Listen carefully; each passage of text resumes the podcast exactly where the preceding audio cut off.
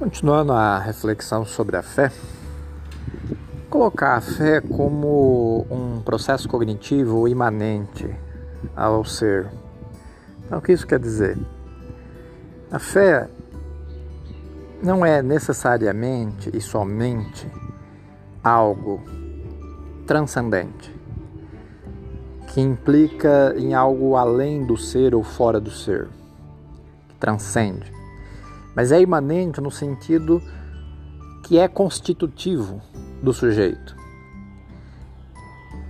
É constitutivo na medida em que crer, acreditar, ter confiança faz parte do desenvolvimento psicológico.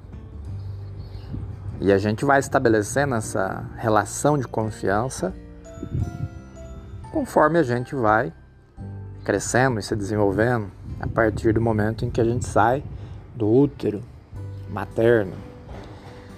Então, primeira coisa a se pensar em relação à, fé é o quanto de fé nós temos nas coisas do dia a dia e a gente nem se dá conta. É até possível a gente acreditar, né? Olha a palavra sempre aparecendo, né? Que grande parte dos, dos adoecimentos, das afecções psicológicas, elas estão muito mais relacionadas naquilo que se crê do que naquilo que não se crê. A ausência de uma crença não implica num problema.